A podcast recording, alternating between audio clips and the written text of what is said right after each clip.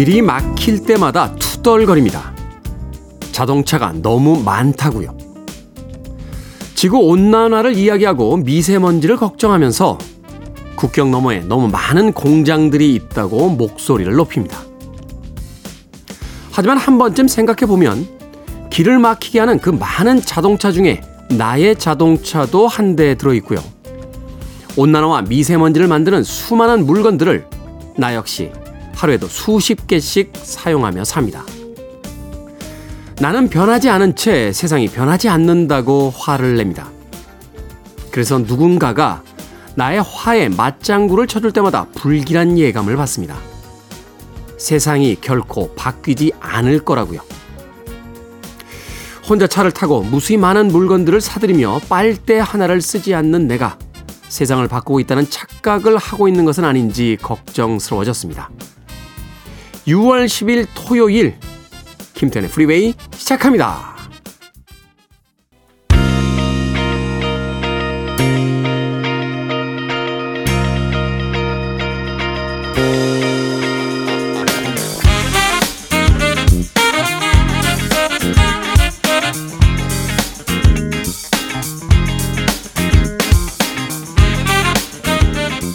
키드의 아침 선택 김태훈의 Freeway 저는 클 태 자 쓰는 태디 김태훈입니다.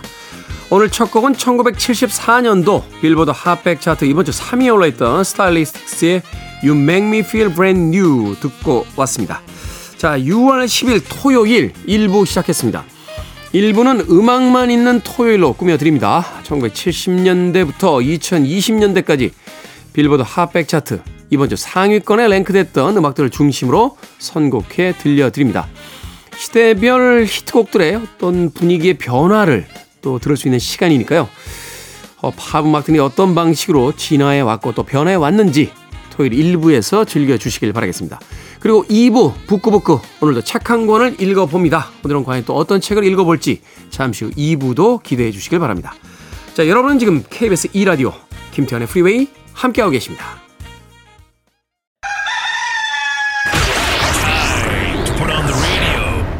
김태훈의 프리웨이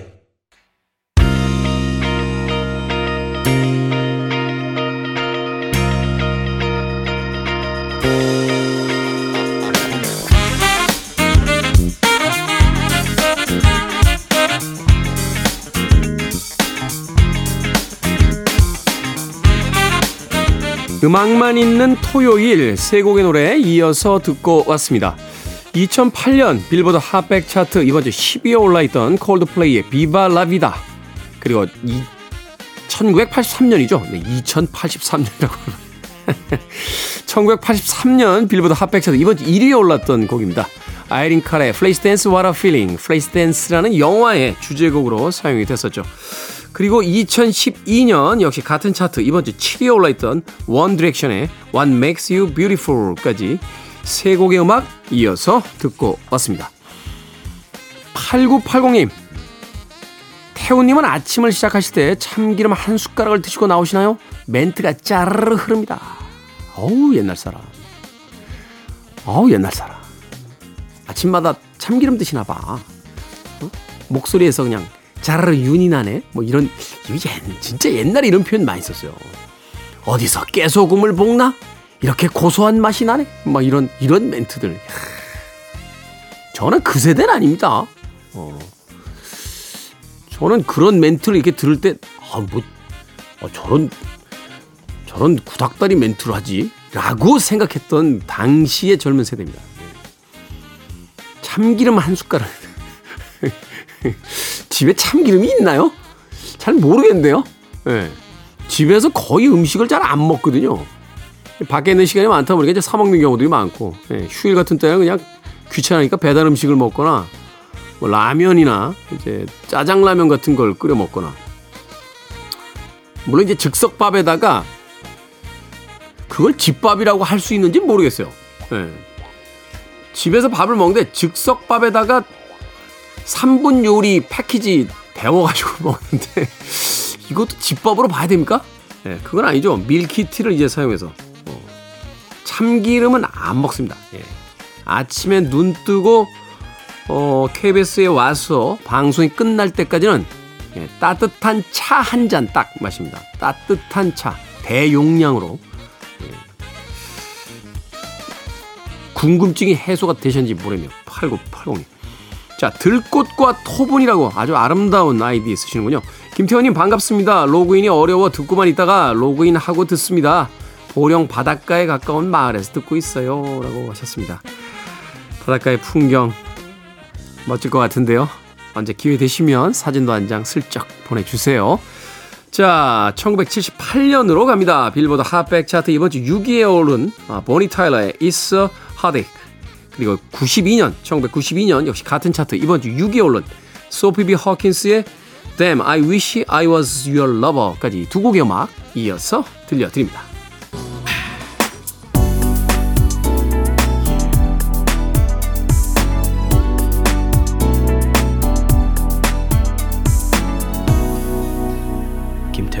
Freeway.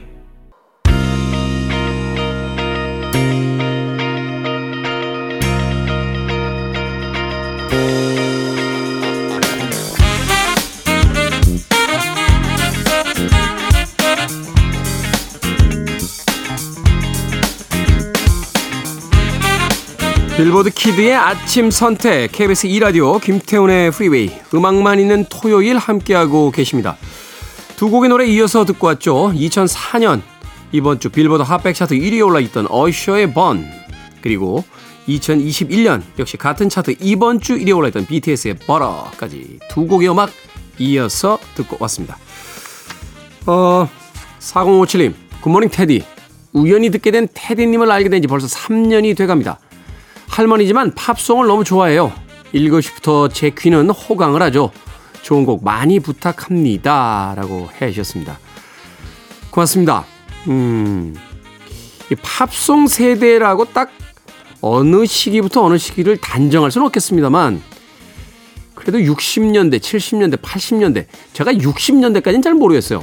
어, 60년대에 우리나라의 어떤 라디오 프로그램이 어떤 프로그램이 있었는지, 거기까지는 잘 모르겠습니다만, 70년대와 80년대는 온전히 라디오의 최전성기가 아니었나 하는 생각이 듭니다.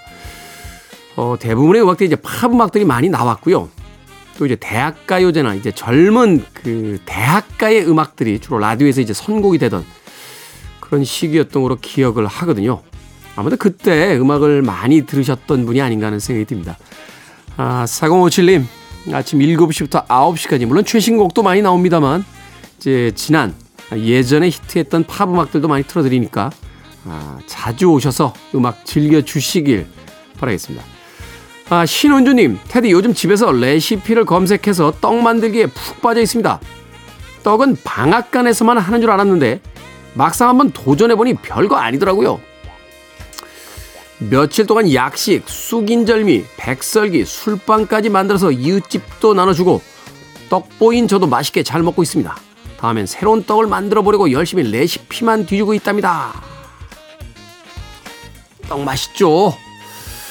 제가 좋아하는 떡 만드시네요. 인절미 아주, 아주 맛있습니다. 인절미 콩고물 이렇게 묻혀가지고, 그냥 콩, 꾹꾹 누르잖아요. 꾹꾹 눌러. 나중에 이제 콩고물만 나면 그것도 손가락으로 이렇게.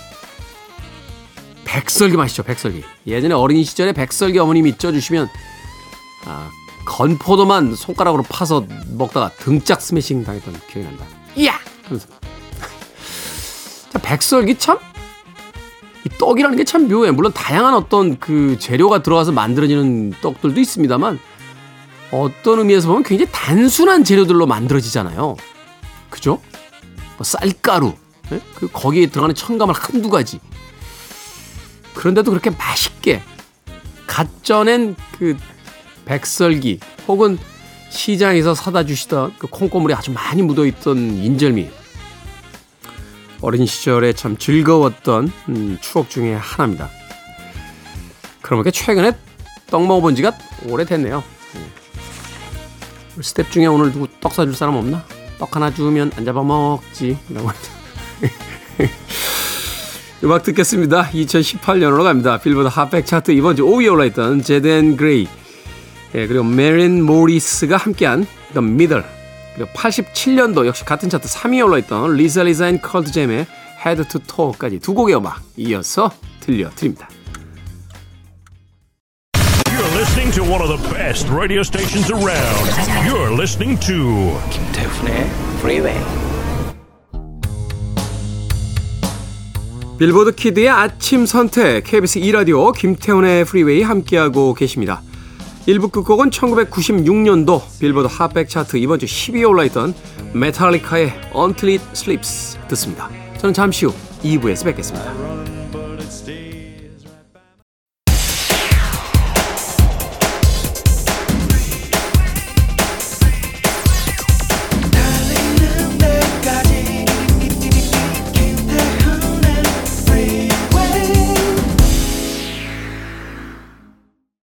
김태훈의 프리웨이 6월 10일 토요일 2부 시작했습니다.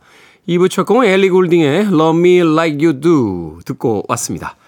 자, 2부는요, 예고해드린 대로 잠시 후 북구북구로 꾸며드립니다. 오늘은 또 어떤 책을 읽어볼지 기대해 주시길 바랍니다. I want it. I need it. I'm desperate for it.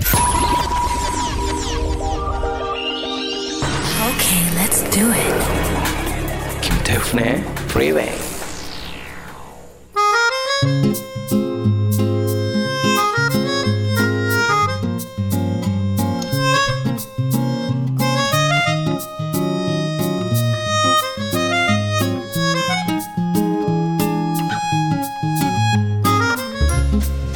최첨단의 디지털 시대에도 독서의 끈을 놓지 않는 분들을 위한 시간입니다. 북구북구 북튜버 이시안 씨와 함께합니다. 어서 오세요. 네, 안녕하세요. 자, 박사 씨, 예, 우리들의 박사 씨가 오늘 개인 사정상 네. 나오질 못했습니다. 청취자분들에게 미리 양해 부탁드리겠습니다. 박사 씨가 굉장히 미안해 하셨으니까 그 마음을 좀 받아주시길 부탁드리겠습니다. 아마 다음 주에 오셔서 오늘 못한 것까지 다 말씀으로 이렇게 하실 거예요. 그러니까요. 네. 지금 말하고 싶어서 얼마나 지금 말하고 싶어서 일주일에 한 번은 여기 와서 그렇게 말을 좀 해줘야 되는데 그러니까요. 네. 왜 이제 말의 총량이라는 게 있는데 박사 씨 지금 굉장히 네. 힘들어하고 계신 것 같습니다. 자 오늘은 이시안 씨와 함께 책 한 권을 읽어보는 시간 가져보도록 하겠습니다. 오늘 읽을 책. 뭐 희곡의 왕이라고 불리우는 아, 그런 그렇죠. 인물이고 네. 단편 소설의 뭐 거장이죠. 세계 뭐 3대 거장 뭐 이렇게 불리운다고 하는데 안톤 체오프의 단편 개를 데리고 다니는 부인입니다.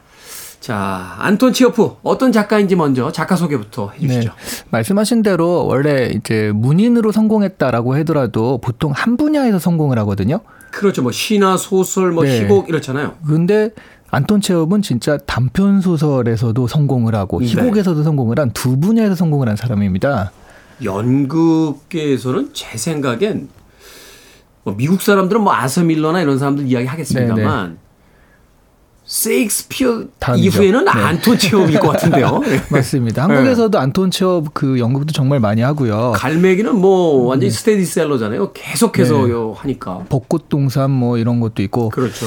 그 러시아의 극작가이자 소설가까지는 그래서 우리가 이해를 하는데 게다가 의사예요. 의사라고요? 네, 의사입니다. 야, 이거 진짜 다 가진 거죠. 네. 이 정도면 괴테급인데. 근데 일단 괴테 굉장히 부러워하시잖아요. 네. 근데 제가 끝에서 얘기하겠지만 그 괴테와 다르게 44세 때 일찍 돌아가세요. 천재였구나. 네. 당시에 소위 유행하던 천재 요절설. 테디가 가장 좋아하는 그 장수라는 기준엔 좀 못 미치는 못 예. 그 안타까운데요. 부와 장수. 러시아를 대표하는 대문호 중 하나라고 얘기가 되고요. 푸시킨에서 시작되어서 도스토예프스키와 톨스토이로 절정을 이루었던 그 러시아 문학 황금 시대가 있잖아요. 그렇죠. 거기에 이제 마지막 작가로 꼽히는 분입니다. 음. 1860년에 러시아 제국 타간로크에서 태어났고요. 근데 재밌는 건 그 전에 이제 러시아 시대 문인들은 대부분 귀족 집안 출신들이 많거든요. 사실 이제 글을 쓴다는 건 네. 어느 정도는 생계가 유지가 돼야만 하는 거잖아요. 뭐 현대에 와서도 그렇습니다만 네, 먹고 살 걱정이 없어야. 네, 당시에는 더 그렇지 않았어요? 그렇죠. 어, 근데 이 집안은 원래 농노 집안이었어요. 농노. 네. 그런데 할아버지 때 좀 자주성가해서 돈을 주고 자유의 몸이 되었고 자파상을 경영했는데 근데 또 아버지 때 파산을 해요. 네, 이때 체호프의 나이가 16세라고 했습, 합니다. 네. 중학을 고학으로 마쳤고요. 그리고 모스크바 대학 의학부에 입학을 하고요. 의학부에 입학을 한 다음에 가족의 생계를 위해서 단편 소설을 잡지에 연재하기 시작을 했는데요. 그게 인정을 받은 거예요. 오. 예, 당시 러시아에서는 단어수로 원고료를 주었다고 하죠. 그 예전에 물론 그것도 이제 옛날 드라마가 됐습니다만 Sex and the City 같은 그 미드 아, 보면 네네. 그 캐리가 패션 잡지에다 이렇게 컬럼 쓸 때 보면은 단어 수로 이렇게 돈을 주더라고요. 아, 오. 그래서 이 러시아에서는요, 그때 당시에 소설이 무한정 길어지는 현상이 발생을 했다고 합니다. 그래서 도스토옙스키의 소설이 긴 이유가 도박빚으로 굉장히 시달렸다고 해요. 끝도 없이 독백하잖아요. 그러니까. 도스토옙스키 끝도 없이 자기 신세를 그냥 아 괴롭다 이렇게 한마디 하면 되는데 저 하늘의 나란 새는 내 마음을 알까 저 숲에 우거진 개구리는 나의 심정을 이해할까 막 이러면서 계속 끝도 없이 길어지니까 사람, 사람 이름 계속 반복하고. 그러니까 네. 오 그대요 그대요 그대요 막 이렇게 반복하고 그런데 특이하게도 체오프는 짧은 단편을 많이 썼어요. 아 대신 엄청나게 많이 써가지고요. 1886년 한 해 동안만 116편의 단편을 썼다고 합니다. 1년 동안 1년 동안. 예. 116편이요? 네. 그 다음에는 69편을 썼다라고 하니까 그 거의 한 해에 그 평균 100편씩 쓴 거예요. 잠깐만 잠깐만요. 이게 평생이 아니라 한 해에 다한 해, 한 해. 예. 그러니까 길게 쓰지 않고 짧게 짧게 많이 쓰는 그런 전략을 택한 거죠. 야 대단하네요. 이렇게 체오프는 꾸준히 단편을 써왔는데요. 1890년에 시베리아 횡단 및 사할린 여행을 떠났는데 이 여행이 체오프 본인의 그 전환점이 됩니다. 네. 이 여행 이후에 결핵 증세가 본격적으로 나타나기 시작을 했고요. 그리고 또 희곡도 본격적으로 쓰기 시작을 해요. 결핵 증세가 나타날 때 희곡을 본격적으로 쓰기 시작합니다. 네. 처음에 희곡들은 흥행이 잘 안 되었는데요. 몇 번의 실패 후에 점점 희곡이 성공하기 시작해서 4대 장막극이라고 불리죠. 갈매기, 반야 아저씨, 세자매, 벚꽃동산 이 음. 희곡들을 남기죠. 그런데 이 벚꽃동산이 초연되던 해가 1904년인데 이때 병세가 악화되어서 독일로 여행을 떠났다가 거기서 요양을 떠났다가 거기서 사망을 하고요. 마지막으로 샴페인을 마시면서 이 유언이 샴페인은 정말 오랜만이군이라는 말을 남기고 그 44세의 나이로 요절을 합니다. 멋있다. 멋있다. 저도 셀러에 하나 있어요. 샴페인이요? 샴페인이 하나 있어요. 마지막 순간에. 그게 이제 네. 네. 마- 약간 고민은 돼요. 네. 네. 싱글 몰트를 마실지 샴페인을 아. 마실지 약간 고민이 되는데 네. 근데 여기 한잔한 잔은 하고 가야죠. 여기서 중요한 건 이 체오프가 샴페인을 남겼다는 게 아니라 이 벚꽃 동산을 남겼다는 게 더 중요한 거거든요. 그 해에 돌아가셨으니까. 그러니까 따라 작품은 없어. 근데 샴페인은 마실 수 있지. 마지막 작품은 없어. 그렇죠. 네, 네. 그럴 수 있죠. 아 안톤 체호프 참 대단한 작가라는 생각 다시 한번 해보게 됩니다. 그렇게 많은 다작을 했음에도 불구하고 그 작품들의 어떤 완성도가 그 인정받아서 사실은 이제 대문호로서의 어떤 그 위치에 오른 네. 사실 어떤 면에서 보면은 저는 러시아 작가들 중에 도스토옙스키나 그 톨스토이보다 안톤 체협이 더 좋아요. 음. 간결하면서도 아주 네. 그 전곡을 찌르는 네. 읽기도 쉽죠. 그래서 좋죠. 이소연 작가가 특히 좋아하지 않을까 싶습니다. 짧아서요. 단편 소설이 많아서. 아주 인생관이 뚜렷하신 분이에요. 짧으면 제일 좋아. 네. 이렇게. 자, 개를 다니고 다니는 어, 개를 데리고 다니는 부인 이 안톤 체호프의 단편인데요. 그 줄거리 좀 소개를 해 주시죠. 네, 얄다라는 휴양지에서 시작이 되는 이야기인데요. 거기서 권태롭게 2주간을 보내던 구로프의 눈에 개를 데리고 산책하는 여인이 들어오게 됩니다. 네. 이 여인의 이름은 안나였고요. 이 안나가 지겨운 결혼 생활에서 살짝 도망 나와서 이 휴양지에 온 거거든요. 한 이 안나는 5일 정도 된 상태였어요. 음. 구로프는 일찍 결혼해서 아직 마흔이 안 되었는데 근데 아이 셋을 두었어요. 어. 그리고 그로프는 아내를 천박하면 촌스럽다고 생각해서 집에 있기를 싫어해가지고요. 오래전부터 좀 바람을 피우기도 하고 여러 여자들과 어울려 다니는 그런 사람이었습니다. 아내가 천박하고 싫다고 하면서 아이를 셋이나 갖으니까 가끔 이해 안 되는 분들이 좀 있긴 있어요. 너무 네. 어려서 결혼했다고 여기 나오거든요. 네. 22살에 결혼할 때 나오는데 안나는 결혼해서 2년째 SC에 살고 있는데요. 그녀는 관청 관리인 남편과의 그 타성적인 생활에 지쳐서 사실 자기 남편이 일하는 곳이 지방 관청인지 지방 의회인지조차 몰라요. 음. 그런 정도로 별로 그 무관심하게 지내거든요. 그래서 이 둘이 이 휴양지에서 만나는데 알고 지낸 지 일주일이 지났을 때 두 사람은 입을 맞추고 호텔방으로 향하는 관계가 돼요. 네. 그리고 뭐 불안한 마음도 있었지만 이들은 나름 열정적으로 사랑을 했고요. 그런데 남편에게서 빨리 돌아오는 편지가 안나한테 오거든요. 그래서 안나는 알타를 떠나게 되고요. 각자의 집으로 돌아가게 됩니다. 그런데 음. 이제 우리 다시는 만나지 마요. 이게 이제 마지막이에요. 라고 헤어졌는데, 근데 문제는 이 두 사람의 관계가 끝난 게 아니죠. 의외로 이 바람둥이 그룹프가요. 안나를 잊지 못하고 일상생활에 적응을 못 합니다. 저도 책을 읽었습니다만 이 그룹프는 사실은 닳고 다른 남자인데다가 이 안나와의 만남에서도 스스로에게 이야기하잖아요. 뭐 이게 얼마 가겠어? 열정이 사라진 뒤에 결국은 또 다른 어떤 비슷한 관계처럼 변질되겠지. 뭐, 뭐 이렇게 네. 이제 가볍게 시작을 하게 되는데. 그러니까 처음에도 그냥 그런가 보다 뭐 이런 정도 그 열정적으로 뭐확 사랑의 눈길이 타오랐다 이런 것도 아니었거든요. 그런데 이 자기도 좀 이해를 못해요. 그러다가 결국 안나를 찾아서 SC로 떠납니다. 음. 거기서 안나를 만났는데 안나도 어, 잊으려고 노력하고 있는 중이었는데 왜 찾아왔냐고 막 타박을 해요. 그러면서도 내가 모스크바로 찾아가겠다라고 또 후위를 기약하죠. 뭐야 두 사람. 예. 그리고 결국 그 안나가 두세 달에 한 번씩 병원에 간다면서 모스크바로 찾아오게 되는 그런 관계가 되고요. 이들에게 희망은 안개처럼 어렴풋할 뿐인 그런 관계가 됐거든요. 네. 두 사람 앞에 어떤 미래가 펼쳐질지 알지 못한 채 어떻게 하면 이라는 물음으로 이야기가 끝이 나요. 음. 제일 마지막 문장을 제가 읽어드리면요. 좀 더 있으면 해결책을 찾을 수 있을 것이고 그때는 새롭고 멋진 생활이 시작될 거라고 여겼다. 그렇지만 두 사람은 그 끝이 아직 멀고 멀어 이제야 겨우 아주 복잡하고 어려운 일이 시작됐다는 것을 잘 알고 있었다. 이렇게 끝납니다. 그렇죠. 그러니까 찝찝하게 끝나죠. 두 사람이 그냥 휴양지에서 우연한 사고 같은 하룻밤이었다면 그냥 아주 캐주얼하고 가벼운 관계처럼 네. 흘러갈 수도 있었는데 네. 두 사람이 사랑에 빠지게 되면서 네. 근데 사실 이제 사랑에 빠져서는 안 되는 상황이잖아요. 네. 이걸 이제 좀 더 귀족적으로 쓴 거는 이제 톨스토이의 안나 까레니나 같은 작품. 아, 네, 그렇죠. 아, 그 작품도 안 나네요. 안나가 그 여기서 영희 같은 이름인가 봐요. 그 당시에. 그리고 이 개를 데리고 다니는 부인에서는 사실은 뭐 상황은 비슷한데 네네. 근데 톨스토이식 작법과는 좀 다른 방식으로 이제 그 상황을 보여줍니다만 오히려 두 사람이 사랑에 빠짐으로써 더 복잡해지기 시작하는 네.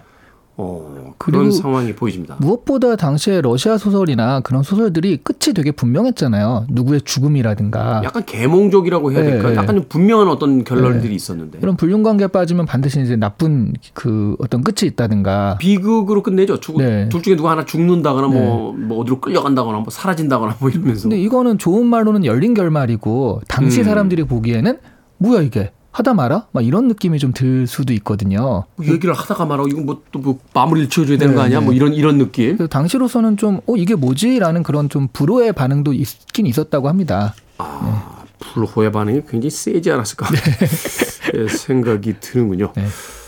자, 안톤 체업의 개를 데리고 다니는 부인. 예, 음악 한곡 듣고 와서 이제 본격적으로 작품 이야기를 나눠보도록 하겠습니다.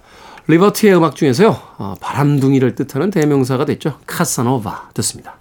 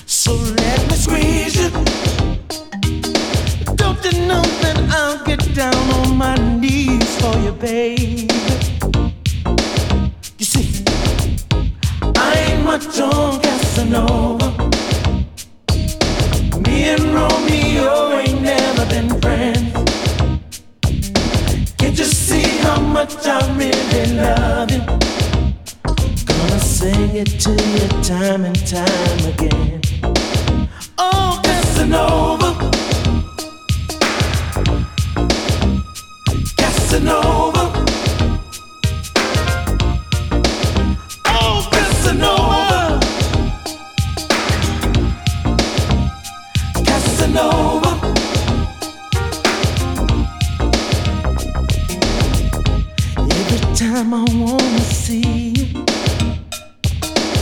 I can't find the words to tell you so. But I love, I love, I love, I love, I love you, babe. And I just got to let you know how much I need you. Show you what you mean to me each day, babe.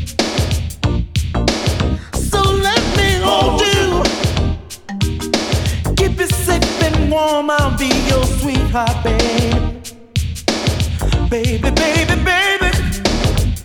And when I told you, girl, I'm an average guy, you seem to know just how I really feel. Cause I can't let you go. I need you, I want you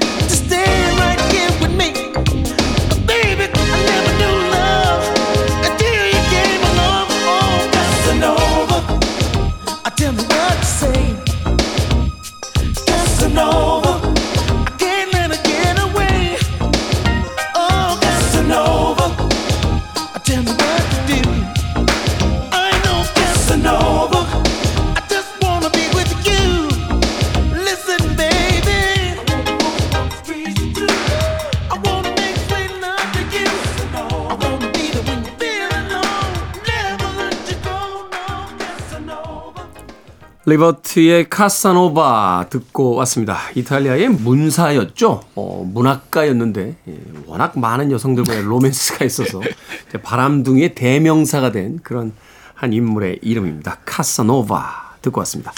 자 빌보드 키드의 아침 선택 KBS 2라디오 김태훈의 Freeway 북끄북끄 이시한 씨와 함께 오늘 안톤 체호프의 개를 데리고 다니는 부인 읽어보고 있습니다. 자 단편 소설이기 때문에 사실은 아주 여러 가지 이야기들을 짧은 시간에 효과적으로 이제 묘사해내고 또 끝내야지만 되는 그런 어떤 문학적인 제약이 있거든요. 이 주요 인물인 그루프와 이제 안나 이 두 사람을 묘사하는 어떤 그 사건이라든지 또는 에피소드 어떤 장면 이런 게 있다라면 어떤 장면들이 있을까요? 이제 캐릭터를 보여줘야지만 이제 본격적인 이야기로 바로 들어갈 수 있잖아요. 네. 그러니까 사실 여기서는 이 남자 주인공 그루프가 안나는 그좀좀 평면적이라면 네. 그루프는 원래 바람둥인데 이 안나를 만나서 진실한 사랑에 눈을 뜨게 된다 이런 어떤 변화가 있는 인물이잖아요. 사실 뭐 조금 이따 이야기 나누겠습니다만 이게 안톤 체업이 자기 이야기를 썼다는 거 아니에요? 어, 그 그룹프는 이제 자기니까 아무래도 이제 정밀 묘사가 가능한 대상이니까. 네. 네. 그래서 이 그루프를 보여주는 묘사가 눈에 띄는 게 있었는데요. 이런 표현들이 나오거든요.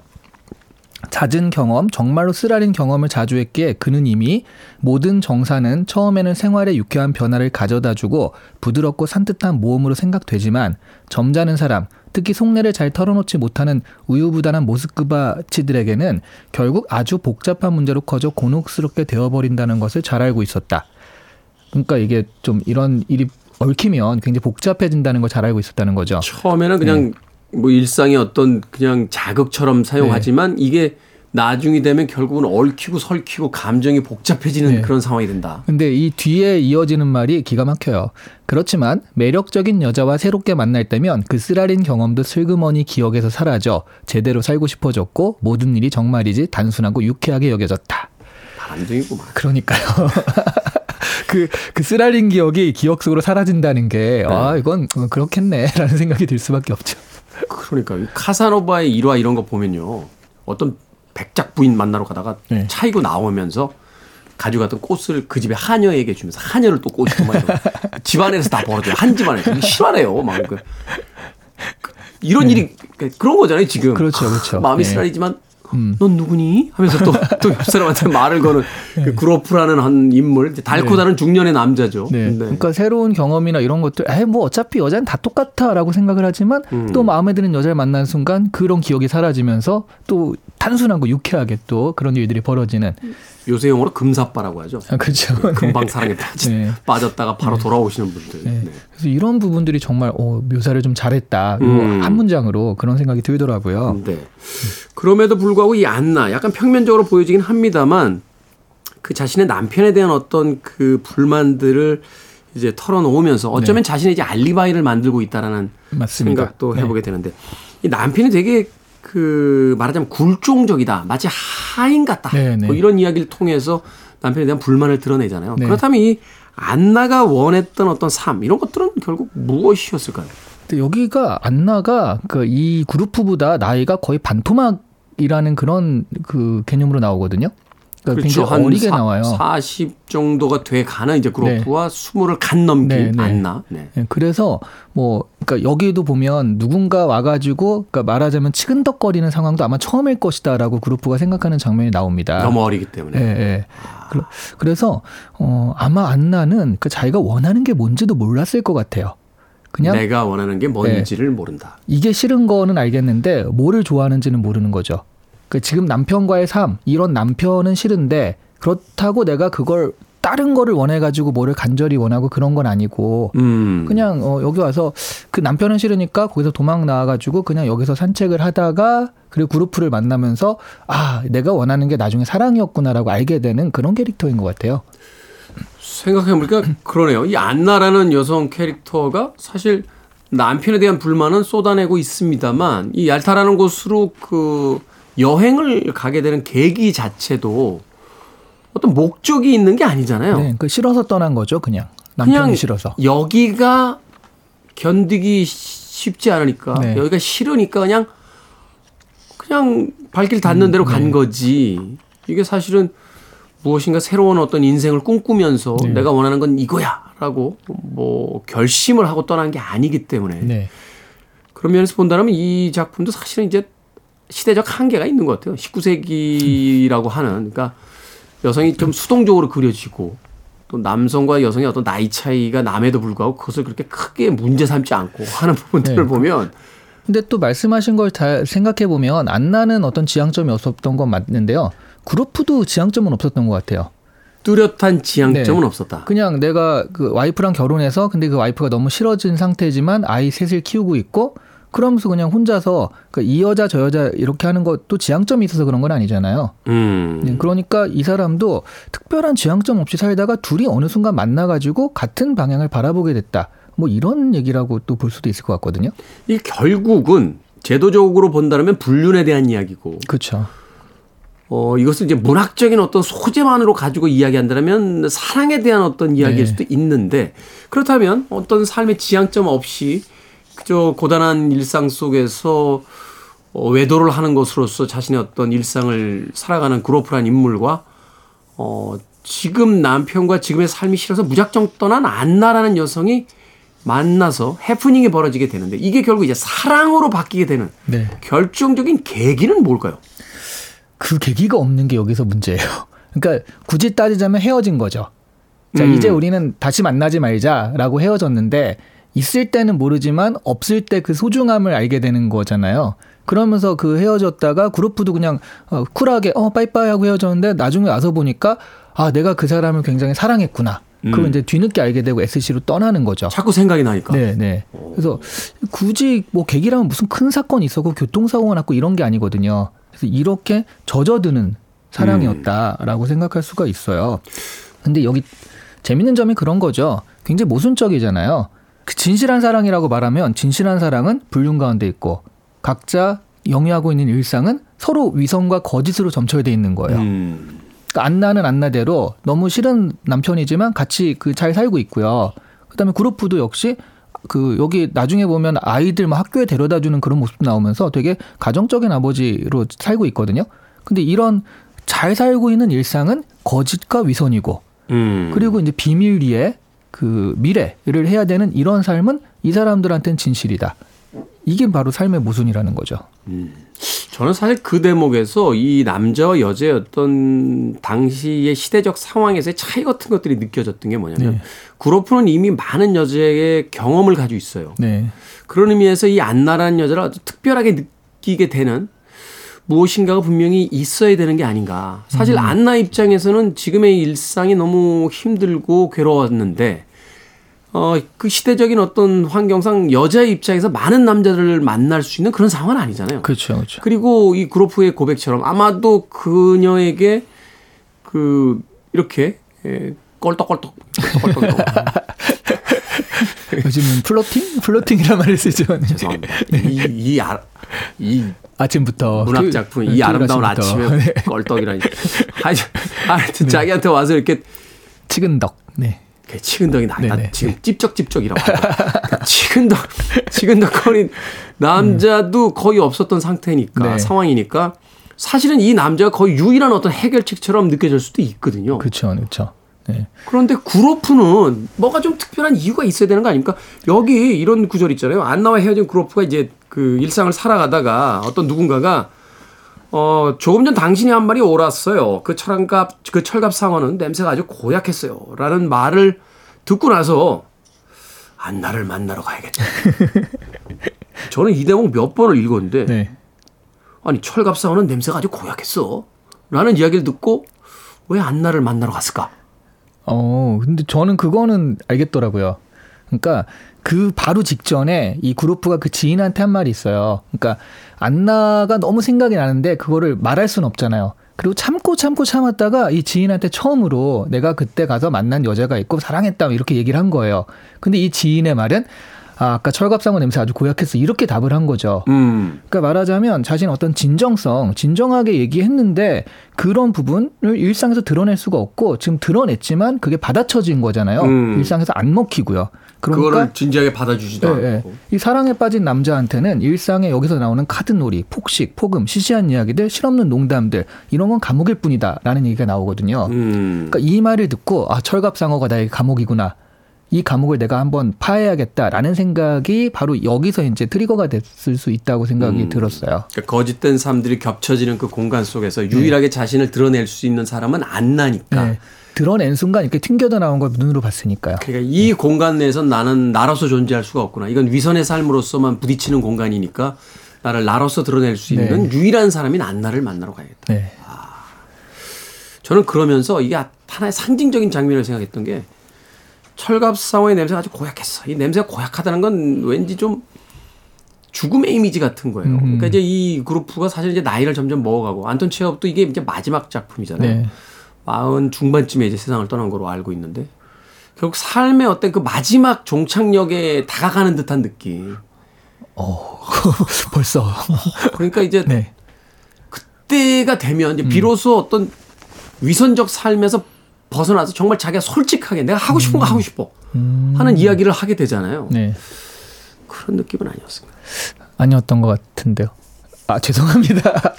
박사님이 있었어요. 그러니까요. 박사, 아, 박사가 그- 박사가 오늘 안 왔네. 아, 네. 박사님이네. 제가 너무 지금 좋기도 하고 약간 허전한 게 뭐냐면 제가 무슨 얘기를 하면 거의 7, 80%가 박사님이 그건 아닌데요라고 딱 얘기를 해줘야 되거든요. 근데 그런 말이 없으니까 진짜 허전하긴 하네요. 아, 그 그건 아니고요. 그건 아니고. 예, 이게 그건 나와야 아니. 돼요. 네, 맞아, 맞아. 네. 우리가 너무 그동안 조련되어 왔던 것 같습니다. 그건 아니고요. 예. 왠지 우리 가스라이팅 가 그러니까요. 자, 음악 한곡 듣고 와서 나머지 책에 대한 이야기 나눠보도록 하겠습니다. 토토의 음악 중에서 안나 듣습니다.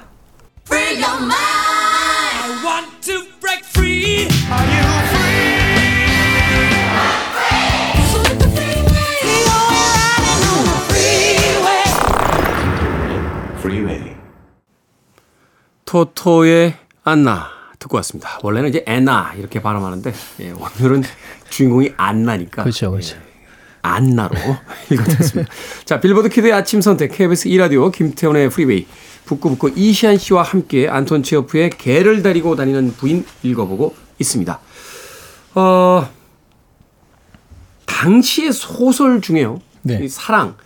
근데 이 사랑의 외피를 쓰고 있습니다만 결국 이제 불륜으로 귀결되는 그런 네. 작품들이 꽤 많이 등장합니다. 앞서서 이제 이야기 드렸던 어, 톨스토이의 그 안나 까레니나가 막 가장 대표적인 그런 어, 그렇죠, 작품으로 그렇죠. 알려져 있죠. 네.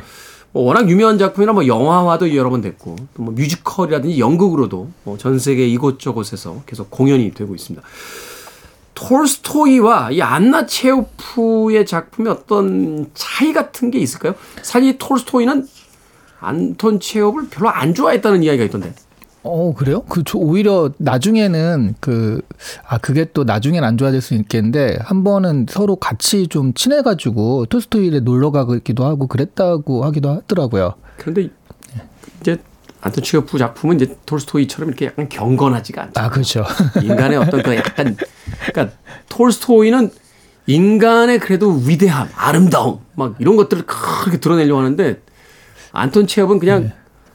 아, 뭘, 막 이렇게 화장을 했어. 얼굴을, 얼굴을 박박 물수건으로 닦아버린 듯한 약간 그렇죠. 그런 느낌이니까. 근데 톨스토이는 나중엔 거의 사이비처럼 이렇게 종교적으로 저 가기도 했고요. 음, 그렇죠. 자기가 하나의 그 교주처럼 이렇게 네. 그 어떤 네. 계시를 내듯이 네. 네.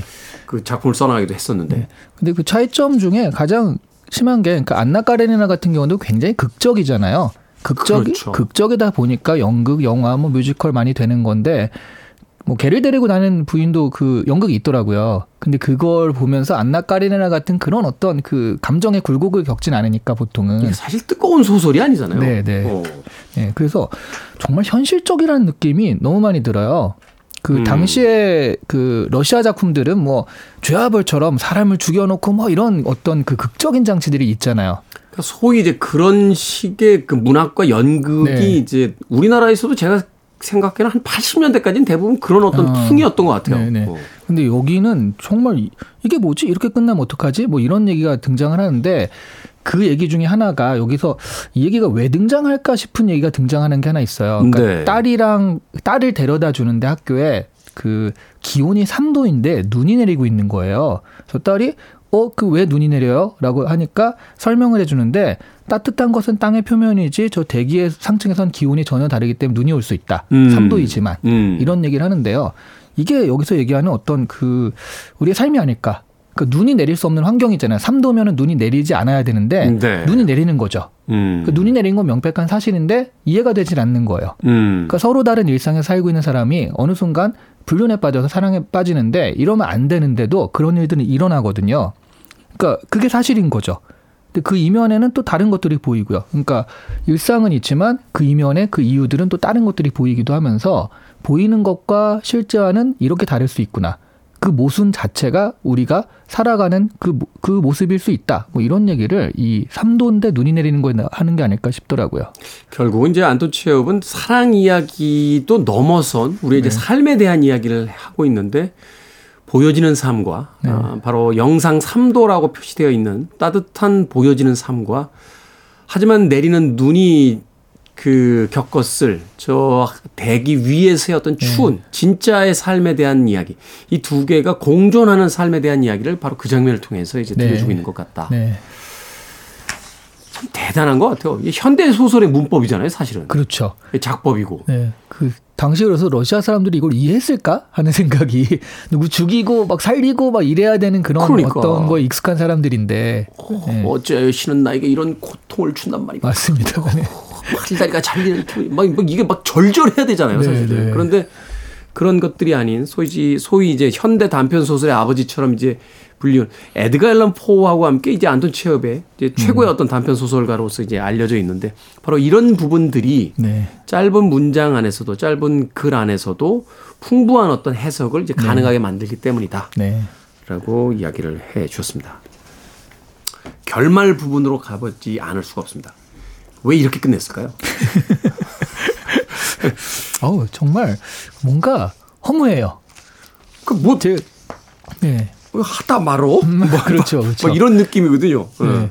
그래서 이게 어 말씀하신 좀더 현대적인 작법이라는 느낌도 들기도 하고요. 네. 그리고 사실 여기서 저는 제일 허무했던 게 뭐냐면 제목이 개를 데리고 다니는 부인이잖아요. 네. 그 개가 뭔가 할 것 같잖아요. 큰 역할을 할 것 같은데 걔가 별 캐릭터가 없어요. 아무 역할도 안 해요. 이 안톤 체홉이 했던 그 유명한 이야기 있잖아요. 그 네. 체홉의 총이라고 하죠. 네, 네. 그러니까 1막에서 총이 등장하면 2막이나 3막 어딘가에서 총이 발사되어야만 한다. 네. 그 이제 연극 이론으로 이야기하면 이제 등장 인물의 그 체면을 세워줘야 된다라는 게 있는데 아, 네네. 누군가를 캐릭터를 썼다라면 그 캐릭터가 뭔가 기능해야 된다라고 그러니까요. 하는 건데 네.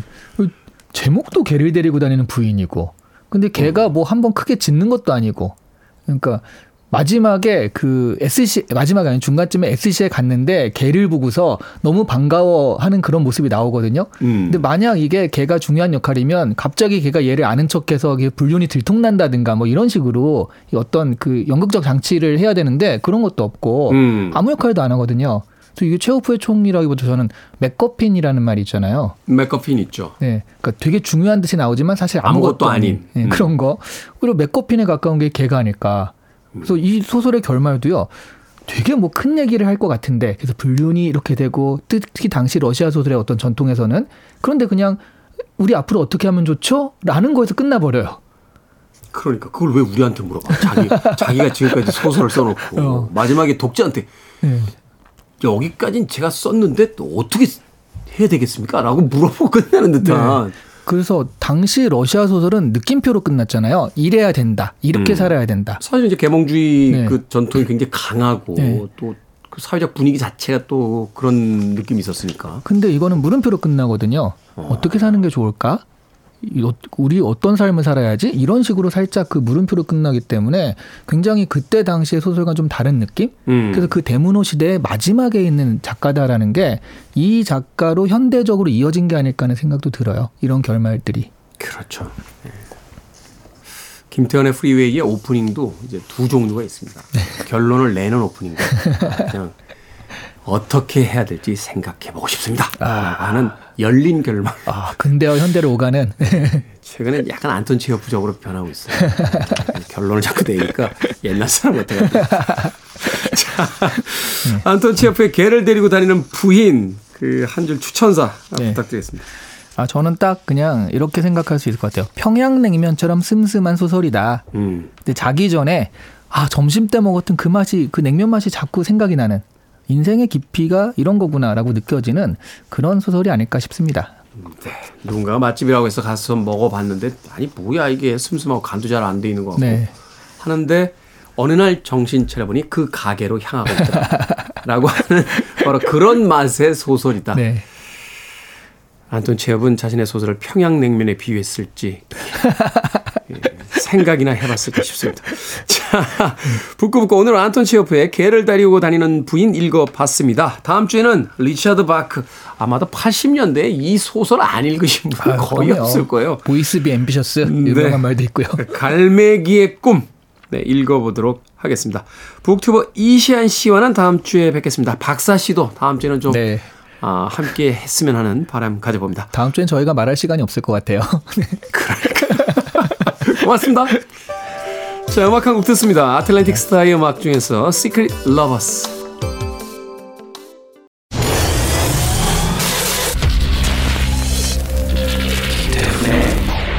Freeway. I see your face cloud over like a little girl's, and your eyes have lost their shine. KBS 2라디오 김태훈의 프리웨이 오늘 방송 여기까지입니다. 오늘 끝곡은 댄 힐과 본다 셰퍼드가 함께한 Can We Try 듣습니다. 편안한 하루 보내십시오. 전 내일 아침 7시에 돌아오겠습니다. 고맙습니다.